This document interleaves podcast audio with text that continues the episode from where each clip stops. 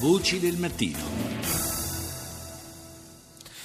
È sempre d'attualità purtroppo eh, la questione delle aggressioni da parte di uomini alle loro donne, alle loro ex in particolare, eh, aggressioni che abbiamo visto, la cronaca ci ha riproposto nelle scorse 48 ore due episodi gravissimi, prima una ragazza in Sicilia alla quale l'ex ha tentato di dare fuoco, poi un altro caso invece eh, che riguarda una ragazza di Rimini alla quale il, l'ex compagno ha lanciato in faccia dell'acido per sfregiarla mettendo a rischio tra l'altro la sua vista. E purtroppo sono eh, gli ultimi, soltanto gli ultimi due episodi che si aggiungono a una lunghissima lista di casi di violenze, abusi, aggressioni, violenze appunto eh, che le donne subiscono eh, nell'ambito di rapporti di coppia o rapporti di coppia che si sono esauriti. Torniamo a parlarne stamani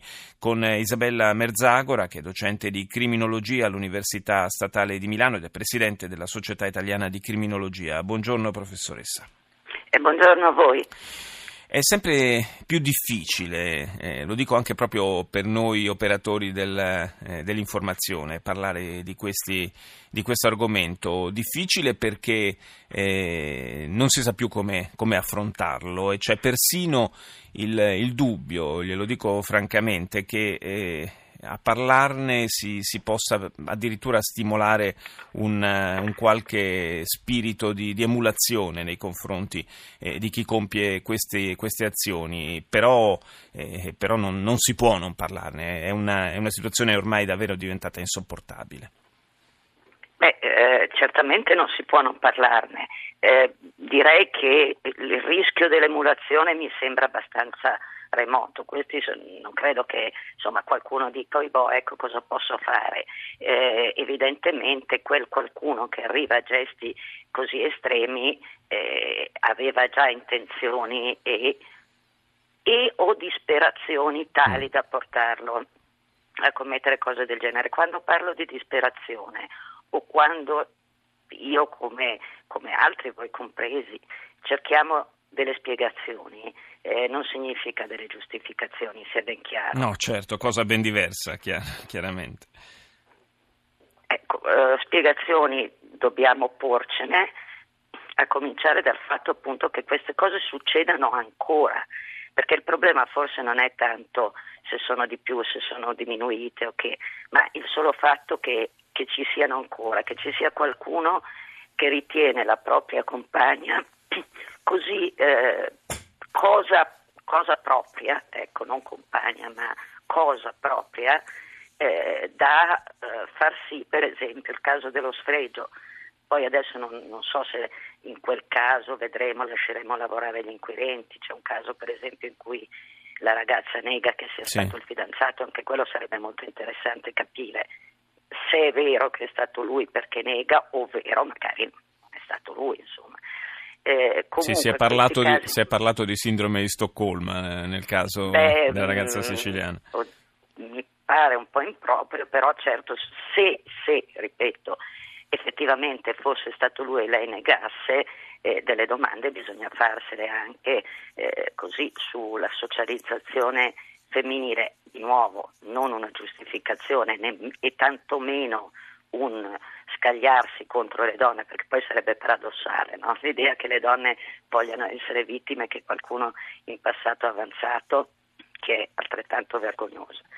Però eh, ecco, questo problema del possesso e dell'incapacità di accettare l'abbandono eh, mi pare che sia quello più eh, presente oggi eh, rispetto alla vecchia gelosia eh, della, eh, della, presenza di un altro. Ecco, mi pare che, se, che le dinamiche eh, negli ultimi tempi siano piuttosto queste, del possesso e, e forse anche proprio della, della dipendenza maschile, non femminile, dalla coppia. Sì, quindi l'incapacità di, di, vivere nel momento in cui vengono a mancare dei riferimenti certi nell'ambito della, della vita di coppia è una, chiaramente una grossa forma di debolezza. Un tempo, professoressa, per le le separazioni dolorose, le, le, le delusioni d'amore, eh, c'era chi si suicidava. Questo mi sembra che accada sempre di meno. Adesso c'è la tendenza a prendersela con, eh, con chi ti lascia invece. Oddio, forse qualche episodio di, eh, di suicidio e omicidio, forse, forse, c'è ancora. Uno dei casi, tra l'altro recenti, è stato un caso di eh, omicidio, poi però su, eh, seguito dal suicidio. Sì, ma il eh, suicidio che, so, sempre, che, comunque con, eh, contempla sempre anche l'uccisione, eh, dell'altro. Sì. io non so dal punto di vista quantitativo davvero se adesso le persone uccidono piuttosto che suicidarsi ho qualche dubbio in merito, però a parte quello che in fondo eh, credo che il, il, problema grosso sia proprio quello del eh, non riuscire a concepire eh, che lei se ne vada, quasi sempre lei appunto, perché uxoricidi di, di, di ex eh, uomini, cioè da, da, uxoricidi di uomini non, è, non, è, corretto, uccisione di uomini perché ti hanno lasciato sono proprio rarissime sì. forse, e forse impossibili. Eh, si ha un po' l'impressione eh, che questi uomini non abbiano assolutamente altri punti di riferimento se non la coppia, se non la donna oltre, oltre appunto a considerarla roba loro. Sì. Eh, forse tutti quei puntelli dell'identità che potevano essere, eh, che so, il lavoro, l'ideologia, mm, perché no la Chiesa, eh, forse sono il gruppo degli amici, la famiglia allargata sono venuti mm. a mancare. C'è solo la coppia. E quando viene a mancare quella, insomma, viene giù tutto, possiamo dire, Una, è la frana che porta con sé delle conseguenze spesso tragiche. Grazie alla professoressa Isabella Merzagora per essere stata nostra ospite.